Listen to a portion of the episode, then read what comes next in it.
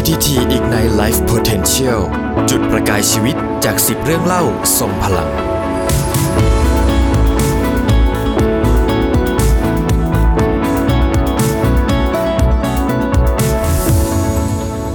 สวัสดีครับ ในวาระครบรอบ 45 ปีปตทนะครับ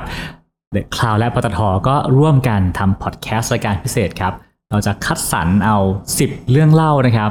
จากเรื่องราวอันทรงพลังตลอดการทำงาน 45 ปีที่ผ่านมา มาทำเป็นรายการพอดแคสต์ครับผม โดยหวังว่าเรื่องเล่าเหล่านี้จะส่งพลังให้กับผู้ฟังด้วยนะครับ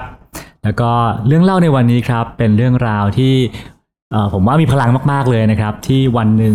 บริษัทธุรกิจพลังงานก็ลุกขึ้นมาตั้งเป้าหมายว่าจะปล่อยคาร์บอนให้เป็นศูนย์นะครับ ซึ่งฟังดูแล้วไม่ง่าย แต่ก็ไม่ได้ยากจนเกินที่จะไปไม่ถึงนะครับ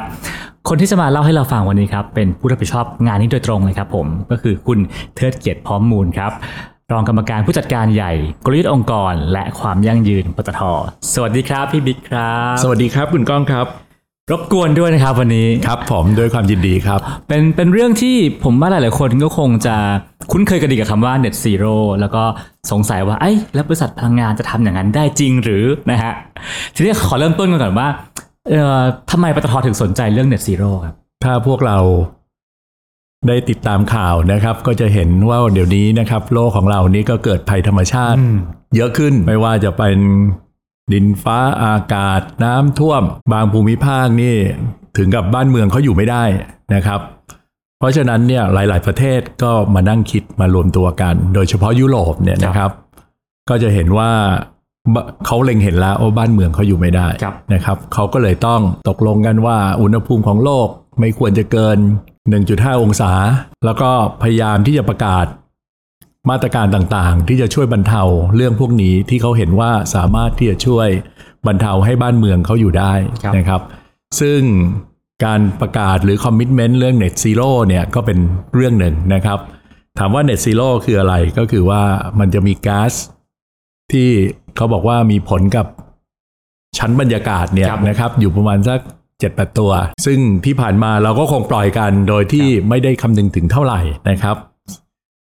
ในอนาคตเนี่ยเขาก็บอกว่าเอาเรามาตั้งเป้ากันไหม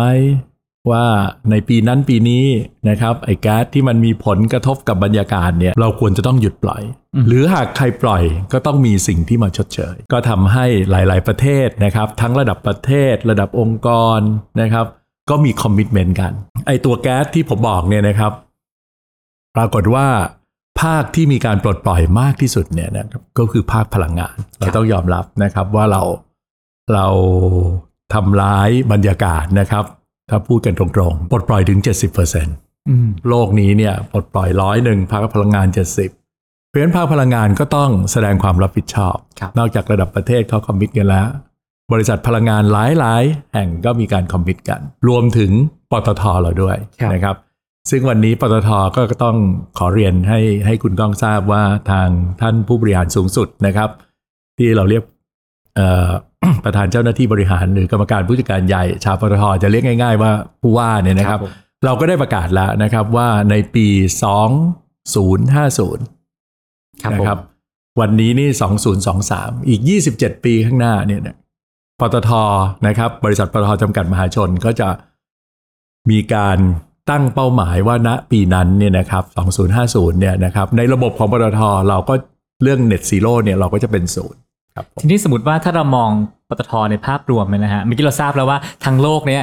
70%มาจากภาคพลังงานครับ แล้วในปตทเนี่ยแหละฮะสัดส่วนใหญ่ที่สุดมาจากอะไรครับ ถ้าผมผมอยากเอาประเทศไทยก่อนนะครับอ่าประเทศไทยครับ ประเทศไทยเนี่ยเราปลดปล่อยอยู่ประมาณตัวเลขปี 2019 เนี่ยสัก 370 380 ล้านตันต่อปี ปตทจริงๆ เนี่ยนะครับบริษัทปตทจำกัดมหาชน หรือ PTT Public Company Limited เนี่ยเราปลดปล่อยอยู่ประมาณตัวเลขปีที่แล้วเนี่ย10 ล้านตันต่อปี จาก 300 ล้านตัน นั่นตัวเลขปี 2019 ถ้าปีล่าสุดถ้าผมคำนวณคร่าวๆอาจจะสัก 400 นะครับ 400 เนี่ยปตทปตทจำกัดมหาชนเนี่ยนะครับ10 แต่ถ้าปตทเรามีหลายบริษัท เราเรียกว่ากลุ่มปตทครับ กลุ่มปตทตัวเลขปีที่แล้วเนี่ยสัก45โดยประมาณอืมนะครับ ก็คือจาก 400 เนี่ย 45 ก็อาจจะ 10%กว่าๆครับนี่นี่ผมคำนวณให้อืมให้คุณก้องเห็นคครัร่าวบๆนะครับ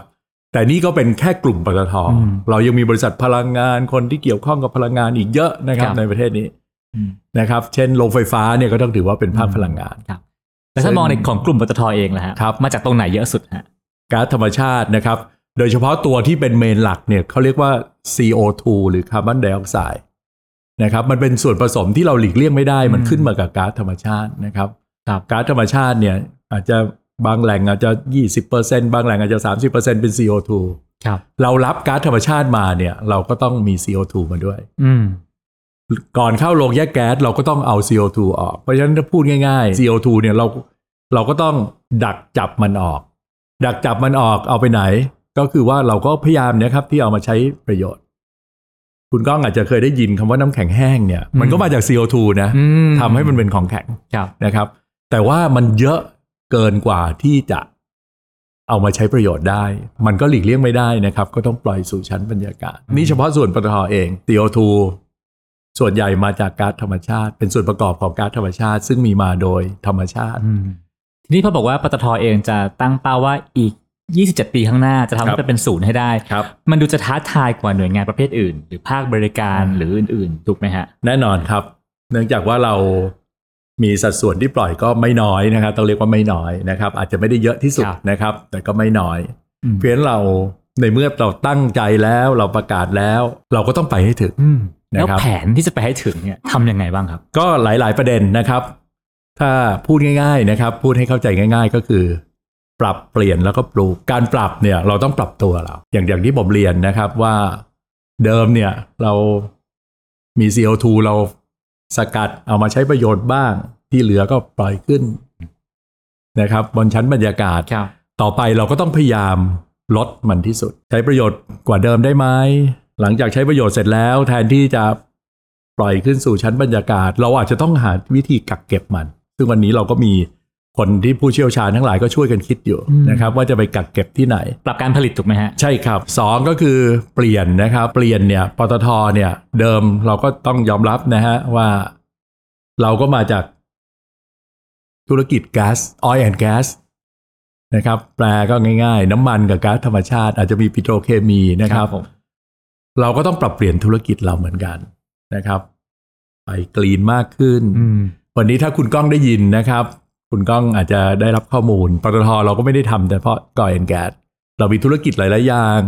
เราไปทำ EV อืมเราไปทำอะไรที่มันมันครับที่เขาเรียกว่ากรีนขึ้น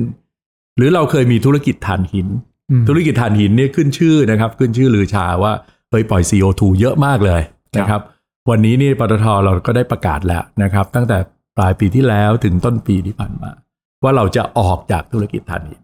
อืมนะครับ เราจะไม่ทำละสำหรับธุรกิจถ่านหินครับอืมนะครับ อันนี้ก็คือการเปลี่ยน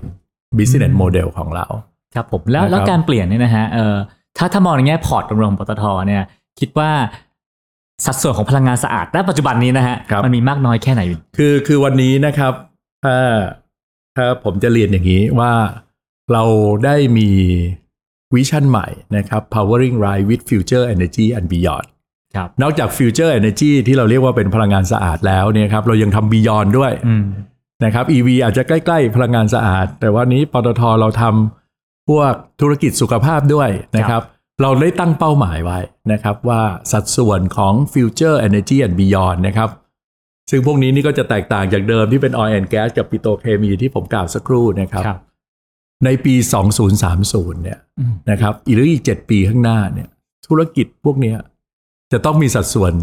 30%ของรายได้ของทั้งรายได้นะครับ แล้วถ้าให้ดีต้องกำไรด้วยกำไรอ่านะครับ ว่าพอร์ตปตทหนึ่งร้อยเปอร์เซ็นเนี่ย Future Energy and Beyond เนี่ยสามสิบเปอร์เซ็นในอีกเจ็ดปี ในอีกเจ็ดปีข้างหน้า ซึ่งอืมหลายคนก็จะมาถึงจุดนี้ก็จะถามว่า เอ๊ะแล้ววันนี้มันสักกี่เปอร์เซ็นต์อืมนะครับ วันนี้ก็ต้องเรียนนะครับว่า วันนี้อาจจะมีไม่เกินห้าเปอร์เซ็นต์โอ้นะครับภกิจเพราะใหญ่งั้นมันก็จะเป็นเรื่องที่ท้าทายนะคครัรับบผมสำหรับการการเปลี่ยนธุรกิจของปตทครับผมนั่นคือเรื่องเอ่อเปลี่ยนใช่ครับผมแล้วสุดท้ายนะครับ เราก็ต้องยอมรับว่าเราอยู่ในธุรกิจยังไง เราก็ต้องอยู่ในธุรกิจพลังงาน เนื่องจากว่าเป็นพันธกิจสำคัญครับของปตทอืมนะครับปตทเรา เราตระหนักดีนะครับ ว่าเราเกิดมาจาก วิกฤตการณ์พลังงานนะครับ ในปีเราปตทเกิดนี่สองห้าสองหนึ่งครับนะครับ มาวันนี้เนี่ย ปีนี้ก็ครบ45ปี ผมเชื่อว่าตั้งแต่ปตทเกิดมาเนี่ย ประชาชนคนไทยประเทศไทยเนี่ย เราไม่เคยขาดแคลนพลังงานนะนะครับ ถ้าเราคิดด้วยความเป็นธรรมนะ เพียงแต่ว่าพลังงานเนี่ยมันอาจจะมีราคาแพงบ้างในวางในบางช่วงจังหวะ ครับ ซึ่ง มันมันอาจจะเป็นเรื่องหลีกหลีกเลี่ยงลำบากนะครับ เพราะประเทศเราไม่ได้มีทรัพยากรมากนะครับ เรายังเป็นประเทศที่ import พลังงานอยู่ เพราะฉะนั้นในเมื่อธุรกิจเราเป็นเกี่ยวกับพลังงาน ผมได้กล่าวตอนต้นนะครับ ได้เรียนตอนต้น ว่าพลังงานนี่มันมันทำให้เกิดไอ้ greenhouse gas นะครับ หรือ CO2 คที่รับเป็นแก๊สส่วนใหญ่เนี่ยเจ็ดสิบเปอร์เซ็นต์ยังไงมันเป็นศูนย์ไม่ได้อืมนะครับ เพราะฉะนั้นเราก็พยายามที่จะปรับเปลี่ยนมัน นะครับ ปรับเปลี่ยนธุรกิจเรานะครับ พยายามที่จะควบคุมมันทำให้ไอ้ก๊าซที่จำเป็นต้องออกมาเนี่ยให้น้อยที่สุดนะครับ ในเมื่อน้อยที่สุดแล้ว เราก็ต้องหาอะไรมาชดเชยอืมซึ่งการปลูกป่านี้ก็เป็นการชดเชย วิธีหนึ่งนะครับอืมซึ่งณวันนี้คุณก้องอาจจะเคยได้ยินนะครับ หรือเมื่อเร็วๆนี้ก็ไปคิกออฟกันนะครับว่า ปตทมีความตั้งใจนะครับ ที่จะปลูกป่าอีกหนึ่งล้านไร่ครับซึ่งปตทก็ปลูกป่ามาหนึ่งล้าน จริง ๆ ตัวเลขจริงๆเนี่ยประมาณหนึ่งล้านหนึ่งแสนไร่นะครับจนถึงทุกวันนี้ เป็นแปลงเล็กแปลงน้อยกระจายอยู่ทั่วประเทศทั่วประเทศ ซึ่งยุคะรับนั้นก็เรียกว่าเป็นการคืนป่าเพื่อคืนธรรมชาติใช่ครับคืนแหล่งกักเก็บน้ำครับสร้างบ้านให้ที่อยู่ครัอาบศัยสัตว์ป่านั่นคือครับนั่นคือเป้าหมายในในวันนั้นครับคือคือวันนั้นนี่นะครับการปลูกป่าหนึ่งล้านไร่ก็คือถวายให้กับในหลวงรัชกาลที่9ครับพูดง่ายๆนะครับครับเพราะว่ามาวันนี้ปั๊บปลูกป่าอีกครั้งหนึ่งในเงื่อนไขที่เปลี่ยนไปนะฮะครับคนก็รู้สึกว่าจะจะแอนตี้พวกพืชเชิงเดี่ยวหรือการปลูกป่าแบบเป็นแถวเป็นแนวพันธุ์เดียวกันหมดมากขึ้น แล้วก็รู้สึกว่าการปลูกป่าก็คือเพื่อดูดซับคาร์บอนครับนะเพราะฉะนั้นรูปแบบการปลูกป่าณวันนี้ต่างไปเยอะไหมครับ ถามว่าต่างจากเดิมเยอะไหมนะครับ ก็คงไม่เยอะอืมนะครับ เพียงแต่ว่าเราอาจจะมีเหตุผลความจำเป็นเยอะขึ้นนะครับ จากเดิมที่เราตั้งใจจริง ๆนะครับ ที่เราจะถวายให้กับในหลวงครับรัชกาลที่9นะครับแต่ต้องเรียนคุณก้องอย่างนี้นะครับ ว่าการปลูกป่าณวันนี้ของเราเนี่ยนะครับ ไม่ใช่อยู่ๆปตทจะเข้าสามารถเข้าไปปลูกได้นะครับ เรามีผู้เชี่ยวชาญ เรามีหน่วยงานภาครัฐนะครับ ที่จะคอยดูแลคอยกำหนด แล้วก็คอยติดตามอืมการทำงานของพวกเราอยู่ แล้วก็ที่สำคัญที่สุดก็คือว่า ทั้งหมดนี้นะครับเราต้องปลูกเราต้องมีหลักวิชาการนะครับ แม้กระทั่งพันไม้เนี่ยนะฮะคุณก้องเขาก็ยังต้องกำหนดนะครับ แล้วก็เป็นไปไม่ได้นะครับว่าจะปลูกพันไม้ชนิดหนึ่ง ชนิดใด หรือปลูกเป็นแถวเป็นแนวนะครับ มันมันคงไม่ใช่ป่ายางพาราเหมือนการปลูกยางพารานะครับครับอันนี้อันนี้ ผมสามารถให้ความมั่นใจได้นะครับกับคุณก้องนะครับถึงข้อนี้ แล้วการปลูกป่ารอบนี้นะฮะเราปลูกที่ไหนกันบ้างครับ เนื่องจากก็ต้องยอมรับอีกอันหนึ่งนะครับ ว่าพื้นที่ปลูกป่าเนี่ยปตทเราก็คงไม่ได้มีพื้นที่อะนะครับครับณวันนี้เราก็ติดต่อนะครับกับทางกระทรวงทรัพยากรธรรมชาตินะครับ อาจจะมีกรม ซึ่งมีกรมป่าไม้กรมอุทยานนะครับ ในการที่จะขอพื้นที่มาปลูกนะครับ เมื่อวัน เมื่อที่เขาให้พื้นที่กับปตทมาแล้วนะครับ เราก็มาดูนะครับความพร้อม ดูลำดับความก่อนหลังนะครับ ก็ไปปลูกตามพื้นที่ที่เขาให้มาครับก็เรียกว่าจะเป็นพื้นที่เป็นป่าเสื่อมโทรมหรือว่าเป็นพื้นที่รกร้าง ก็คงมีทั้งหมดนะครับ มีทั้งป่าเสื่อมโทรมมีทั้งป่ามีทั้งที่อดีตเคยเป็นป่าอืมวันนี้มันก็อาจจะเป็นภูเขาหัวโล้นที่ครับที่ทางเราเคยเห็นกันนะนะครับครับ ก็ปตทก็มีความตั้งใจที่จะทำให้มันกลับมาเหมือนเดิมใน เพราะฉะนั้นการปลูกป่าของปตทก็จะมีผู้เชี่ยวชาญมาร่วมด้วยอ่าแน่นอนครับนะฮะแน่นอนนะครับ มีเรามีผู้เชี่ยวชาญไม่ว่าจากทางภาครัฐก็ดีจากทางภาคมหาวิทยาลัยก็ดีนะครับ หรือในปตทเองนะครับ ก็ยังมีคนที่เคยทำอยู่ในโครงการปลูกป่าหนึ่งล้านไร่นะครับ ในอดีตที่ที่ผมได้เล่าให้ฟังนะครับ ก็ยังมีบ้างนะครับที่ เขายังทำงานอยู่กับปตทเราก็ให้พี่ๆเหล่านั้นนะครับเขาก็มาช่วยในโครงการ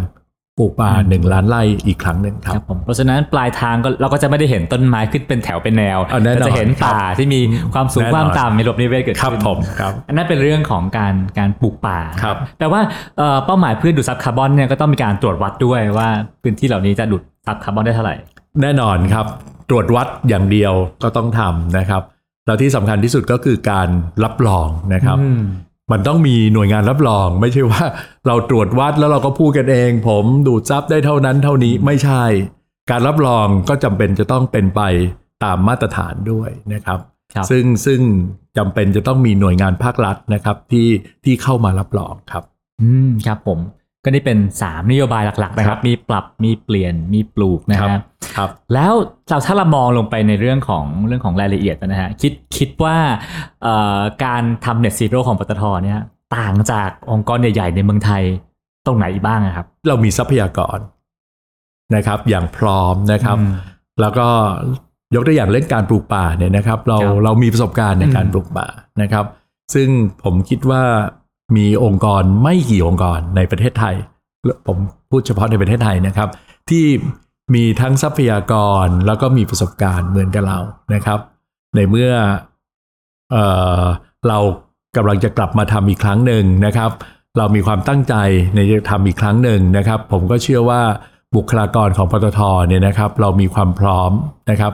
เรื่องการปรับเปลี่ยนธุรกิจนะครับ เรามีธุรกิจที่หลากหลายนะครับ เรามีคนที่ มีคุณภาพนะครับ ซึ่งเขาเหล่านั้นก็คงต้องมาช่วยกันนะครับ ส่วนเรื่องการปลูกป่าเราก็มีประสบการณ์ครับนะครับ เรามีผู้เชี่ยวชาญนะครับ ที่เขาจะมาช่วยเรานะครับ แล้วที่สำคัญที่สุดนะครับ ผมก็คิดว่าองค์กรที่จะลุกขึ้นมาทำ Net Zero ได้นะครับแล้วได้เราไปให้ถึงเป้าหมายเนี่ยจำเป็นเหลือเกินนะครับ ถ้าเรามองด้วยความเป็นธรรมก็คือเขาต้องมีทรัพยากรอืม นะครับผมไม่อยากที่จะพูดนะครับว่าไอ้ทรัพยากรนี้มันมันเฉพาะเรื่องเงินมันไม่ใช่นะครับ มันต้องมีทรัพยากรที่ทุกมิติ ซึ่งณวันนี้ผมก็คิดว่าปตทเป็นองค์กรในหนึ่งไม่กี่องค์กร ที่เรายังเชื่อว่าเรามีทรัพยากรเหล่านั้นอืมเพียงพอนะครับครับแล้วก็ที่จะ ที่จะผลักดันเป้าหมายในเรื่อง Net Zero เนี่ยนะครับอืมไปให้ถึงที่เราวางไว้ครับซึ่งทรัพยากรที่ว่าคือมีทั้งงบประมาณนะฮะถูกมีต้องทั้งประสครับบการณ์ทั้งความร่วมมือ แล้วก็คนคนครับอ่าแล้วก็คนครับ ทีนี้สำหรับหลาย ๆ ท่านที่ฟังมาถึงตรงนี้จะพบว่าเอ๊ะเขาก็ว่ากันว่าโลกร้อนส่วนหนึ่งก็มาจากพลังงานฟอสซิลครับซึ่งปตทไม่มากก็น้อยก็เป็นผู้ผลิตอยู่ครับนะฮะถึงแม้ว่าตัวเองจะทำให้กระบวนการการผลิตเนี่ยมันมัน clean ขึ้นแต่สุดท้ายพลังงานฟอสซิลก็เป็นผู้ร้ายอยู่ดีครับปตท อยากปรับตรงนี้ยังไงได้บ้างฮะนอกจากเป็นการปรับ port พลังงานให้มันให้มันน้อยลงอะนะฮะเราก็ต้องยอมรับว่าไอ้พลังงานฟอสซิลก็ยังมีความจำเป็นอืมในการพัฒนาประเทศเรานะครับครับพลังงานนะครับก็ยังเป็นเหมือนเส้นเลือดนะครับ ถ้าเกิดว่าคิดว่าประเทศเป็นเป็นตัวเราเนี่ย พลังงานผมก็เชื่อว่าเป็นเส้นเลือดที่มีความจำเป็นต้องหล่อเลี้ยงในทุกอวัยอวัยวะทุกภาคส่วนนะครับ เพราะฉะนั้นมันก็ยังหลีกเลี่ยง ลำบากนะครับ ถึงแม้ว่าวันนี้เนี่ยนะครับรัฐบาลเองก็มีความพยายามที่จะผลักดันให้มีสิ่งที่มาทดแทนนะครับ เช่น เช่นรถ EV เนี่ยนะครับ ก็ต้องถือว่าประเทศเราเนี่ยประสบความสำเร็จมากทีเดียวนะครับ จากนโยบายของภาครัฐอืมนะครับ จากเดิมที่เราไม่ค่อยเห็นรถ EV วิ่งกันตามท้องถนนวันนี้เราเห็นแล้วหลายยี่ห้อด้วยนะฮะอืมครับนะครับ ซึ่งซึ่งผมส่วนตัวก็ยังดีใจนะครับ แต่ถามว่าถามว่า EV มันจะมาเร็ววันขนาดไหนอืมมันจะมาทดแทนฟอสซิลหมดได้ไหมนะครับ อันนี้ก็ยังเป็นคำถามนะครับ ที่หลายๆ คนก็ยังสงสัย หรือยกตัวอย่างเช่น หลายๆ คนก็พยายามจะพูดถึงโซลาร์เซลล์นะครับ บ้านพวกเราหลายคนก็พยายามที่จะมาติดตั้ง โดยเฉพาะช่วงที่ค่าไฟมันแพงๆนะฮะก็พยายามจะหาโซลาร์เซลล์ติดสักแผ่นสองแผ่นก็ยังดีนะฮะ ก็มาติดตั้งนะครับคำถามผมผมก็จะถามว่าไอ้โซลาร์เซลล์เนี่ยเอ๊ะแล้วเวลากลางคืนเราจะทำอย่างไรอืมนะครับ อันนี้ก็ก็ต้องก็ต้องก็ต้องคิดกันต่อนะครับ บางคนก็บอกว่า เออกลางคืนเราก็ต้องหาแบตเตอรี่มากลางวันทำโซลาร์เซลล์ใส่ไว้ในแบตเตอรี่นะครับพอกลางคืนก็เอาออกมาใช้ แต่การที่จะทำเช่นนั้นเนี่ยมันไม่ใช่ทุกคนมันไม่ใช่ทุกบ้านที่จะทำได้ เพราะไอ้แบตเตอรี่ที่ว่าเนี่ยมันต้องการสถานที่ตั้งสถาน สถานที่ที่เหมาะสมด้วยนะครับ เพราะด้านหนึ่งมันมีประโยชน์อีกด้านหนึ่งมันก็มีโทษเหมือนกันนะครับไอ้บางส่วนของแบตเตอรี่เนี่ยมันก็ไม่เป็นผลดีกับสุขภาพเรานะครับ แล้วที่สำคัญก็คือราคามันมันไม่ได้ถูกนะครับครับซึ่งพวกเนี้ยเราก็ต้องคิดนะครับ มันก็กลับมาว่าเออพลังงานฟอสซิลสิ่งที่ดีที่สุดผมคิดว่าเราก็ใช้มันด้วยตราบใดที่เรายังหลีกเลี่ยงมันไม่ได้นะครับ เราก็ใช้มันอย่างมีประโยชน์ อืมอย่างฉลาดครับ แล้วก็เท่าที่จำเป็น อันนี้อืมผมคิดว่าเป็นสิ่งที่ที่เราควรจะทำครับเอ่อจากหลาย ๆ องค์กรนะฮะพอพูดถึงนโยบาย Net Zero เขาก็บอกจะบอกว่า จริง ๆ มันก็ค่อนข้างยาก แล้วก็มันจะง่ายขึ้นเยอะ ถ้าเกิดว่ามีการสนับสนุนจากภาคต่าง ๆ นะฮะภาครัฐ หรือภาคกลไกทางการเงินทั้งหลาย ๆ ก็แล้วแต่สำหรับปตทเองคิดว่าถ้าจะทำให้ภารกิจ Net Zero มันเป็นจริงได้ง่ายขึ้นเร็วขึ้น ควรจะต้องมีการสนับสนุนสนับสนุนจากใครบ้างอะครับ ก็เราก็เราก็คิดเช่นนั้นนะครับ การสนับสนุนจากนโยบายภาครัฐเนี่ยอืมสำคัญมาก ๆนะครับสำหรับเรื่อง Net Zero นะครับสนับสนุนเนี่ยมันมีทั้งทั้งมันมีหลายรูปแบบนะครับหนึ่งเรื่องกฎระเบียบนะครับกฎระเบียบเนี่ยต้องชัดเจนนะครับกฎระเบียบข้อบังคับกฎหมายนะครับ ต้องชัดเจน คุณก้องลองคิดดูสิครับ ว่าบางบริษัทที่ทำเรื่อง Net Zero นะครับ ในขณะที่อีกบริษัทหนึ่งไม่ได้ทำเรื่องอืม Net Zero นะครับ แต่สุดท้ายเนี่ยถ้าเขาอยู่ในในธุรกิจเดียวกันเนี่ยนะครับ คนที่ทำก็ต้องมีค่าใช้จ่ายในขณะที่คนไม่ทำก็ไม่ต้องมีค่าใช้จ่าย ขนาดเดียวกันกฎระเบียบของภาครัฐก็ไม่ได้บังคับ อืมแล้วสุดท้ายถ้าต้องมาแข่งขันกันนั่งในทางธุรกิจเนี่ยเอ้ใครจะชนะอืมนะครับ อันนี้อันนี้ก็ต้องคิดหรือบางบริษัทมันเราต้องยอมรับนะครับว่า ประเทศเราเนี่ยมันมีทั้งบริษัทใหญ่บริษัทเล็กนะครับ การที่จะให้บริษัทเล็ก ๆเขาลุกขึ้นมาทำทุกอย่างเนี่ยอย่างที่ผมเรียนตอนต้นนะครับ ว่ามันต้องใช้ทรัพยากรแล้วถ้าพูดเจาะจงมาอีกทีหนึ่งก็คือต้องใช้สตางค์นะครับครับซึ่งอันเนี้ยมันต้องการสนับสนุนอืมนะครับ อาจจะไม่ได้ support เขาแบบฟรีๆหรอกนะครับ แต่มันอาจจะต้องมีการให้เงินกู้ดอกเบี้ยต่ำอะไรพวกเนี้ยก็ก็ต้องมานั่งคิดกัน หรือคนที่ซื้อรถยนต์ถามว่าทำไมรถยนต์ EV ในประเทศไทยเนี่ย จึงขายดิบขายดีมาก เมื่อเทียบกับหลาย ๆ ประเทศไม่ต้องอื่นไกลเอาอาเซียนของเราเนี่ย ผมเข้าใจว่าประเทศไทยเนี่ยเบอร์ต้น ๆ เลย ก็เพราะรัฐบาลสนับสนุน ถูกไหมครับคลรับดภาษีหนึ่งแสนห้าหมื่นอืมบาทสองแสนบาท มันก็เป็นการตัวกระตุ้นอย่างหนึ่งครับซึ่งอันนี้ตอบคำถามคุณก็คุณก้องนะครับ ก็ถ้าถามผมก็มันจำเป็นนะครับอืมในเรื่องนโยบายในเรื่องการ support จากครับภาครัฐนะครับ อืมครับอะสุดท้ายแล้วนะครับ ที่ฟังมาทั้งหมดเนี้ยดูว่าปตทเป็นองค์กรขนาดใหญ่มีครับความพร้อมเยอะมากทางด้านทรัพยากร ทีนี้สมมุติว่าเจ้าของกิจการขนาดเล็ก ที่เขารู้สึกว่าเขาอยากทำมากจิตใจเขามาเต็มเปี่ยมแต่ว่าเขาอาจจะไม่ได้พร้อมขนาดปตทเขาอยากทำ Net Zero บ้างนะฮะเขาควรจะเริ่มอย่างไรดีครับก่อนอื่นต้องแก้ข่าวนิดหนึ่งนะฮะคือปตทก็ไม่ได้มีทรัพยากรอะไรแบบเหลือเฟือนะครับครับเราทรัพยากรเราพอมี แต่เราก็ต้องใช้อย่างระมัดระวังนะครับอืมผมบอกทุกคนนะครับ น้องๆในองค์กรว่าวันนี้เนี่ยเราต้องระมัดระวังแล้วก็รักษาไอ้ทรัพยากรที่เรามี ที่มีอยู่จะใช้ก็ต้องใช้อย่างมีคุณค่านะครับ ส่วนคำถามว่าองค์กรขนาดเล็กจะเริ่มต้นอย่างไรก็ตอบง่ายๆ เหมือนกำปั้นทุกดินก็เริ่มต้นเท่าที่ทำได้ เราก็ต้องดูสภาพแวดล้อมขององค์กรเหล่านั้นนะครับ ว่าเราทำอะไรได้ ผมเชื่อว่าการปรับปรุงเนี่ยมันสามารถปรับปรุงได้หมดแหละครับอืมมากน้อยขึ้นอยู่กับบริบทต่างๆนะครับ เรากลับไปดูซิว่าในหน่วยงานของเราเนี่ย หรือในองค์กรของเรา ธุรกิจไหน อุปกรณ์ไหนที่สามารถที่จะปรับปรุงได้เนี่ยนะครับ เราก็ต้องพยายามปรับปรุงให้มันเฟรนลี่มากขึ้นนะครับ อะไรที่ปรับเปลี่ยนได้เราก็ต้องปรับเปลี่ยนนะครับ เหมือนกันที่เขาบอกกันนะครับ ว่าเฮ้ยเราต้องพัฒนาอยู่ตลอดเวลานะครับปตทก็ไม่สามารถนะครับที่จะทำธุรกิจวันนี้อยู่มา 45 ปี จะทำเหมือน 20 ปีที่แล้วนะครับ ทั้งๆที่วันนี้เป็นพศนี้เป็นปัจจุบันนี้มันก็คงเป็นไปไม่ได้นะครับ มันก็ต้องปรับเปลี่ยนไป เหมือนกับสังคมของเราที่ปรับเปลี่ยนไปทุกวันครับ อืมครับ แล้วถ้าเกิดเขาจะขอบทเรียนสักหนึ่งข้อจากปตทไปใช้ คิดว่าสามารถนำอะไรไปใช้ได้บ้างครับอืมอ่าก็ปตทเนี่ยผมเชื่อนะครับว่าผ่านมา 45 ปีเนี่ยนะครับ เรามีการพัฒนาอยู่ตลอดอืมเรามีองค์ความรู้นะครับ เพราะฉะนั้น บทเรียนจากปตทถ้าตอบแบบตรงประเด็นก็คือหนึ่งการพัฒนาอยู่ตลอดเวลา แล้วที่สำคัญต้องรอบคอบ ต้องดูบริบทต่างๆ ในองค์กรว่าเฮ้ยมันสามารถไปต่อได้นะ ไม่ใช่ปรับเปลี่ยนแล้วเราเรามีปัญหาทันทีเลย อันนี้ก็ไม่ถูก แต่การปรับเปลี่ยนอาจจะมีปัญหาบ้าง แต่เราต้องมีแผนที่จะดึงมันกลับมาให้ได้นะครับ อันนี้ อันนี้ก็ต้องฝากไว้ และนั่นก็คือความฝันก้อนใหญ่ของปตทนะครับผมที่จะตั้งเป้าว่าปี 2050 ครับจะเป็น Net Zero ให้ได้นะครับผมซึ่งก็ไม่ได้เป็นแต่ความฝันนะครับ แต่ว่ามีแผนมีกลยุทธ์ มีเส้นทางการเดินให้เห็นว่าจะไปถึงจุดนั้นได้อย่างไร ซึ่งผมเชื่อว่าไม่มากก็น้อยนะครับ หลาย ๆ องค์กรน่าจะสามารถเรียนดูแล้วก็เดินตามได้นะครับผมเรื่องเล่าของวันนี้ก็จบลงแต่เพียงเท่านี้ครับ ส่วนตอนหน้าจะเป็นเรื่องอะไรนั้นกลับมาติดตามกันได้นะครับ วันนี้ต้องขอบคุณพี่บิ๊กมากเลยนะครับ ครับขอบพระคุณครับบขอบคุณครับ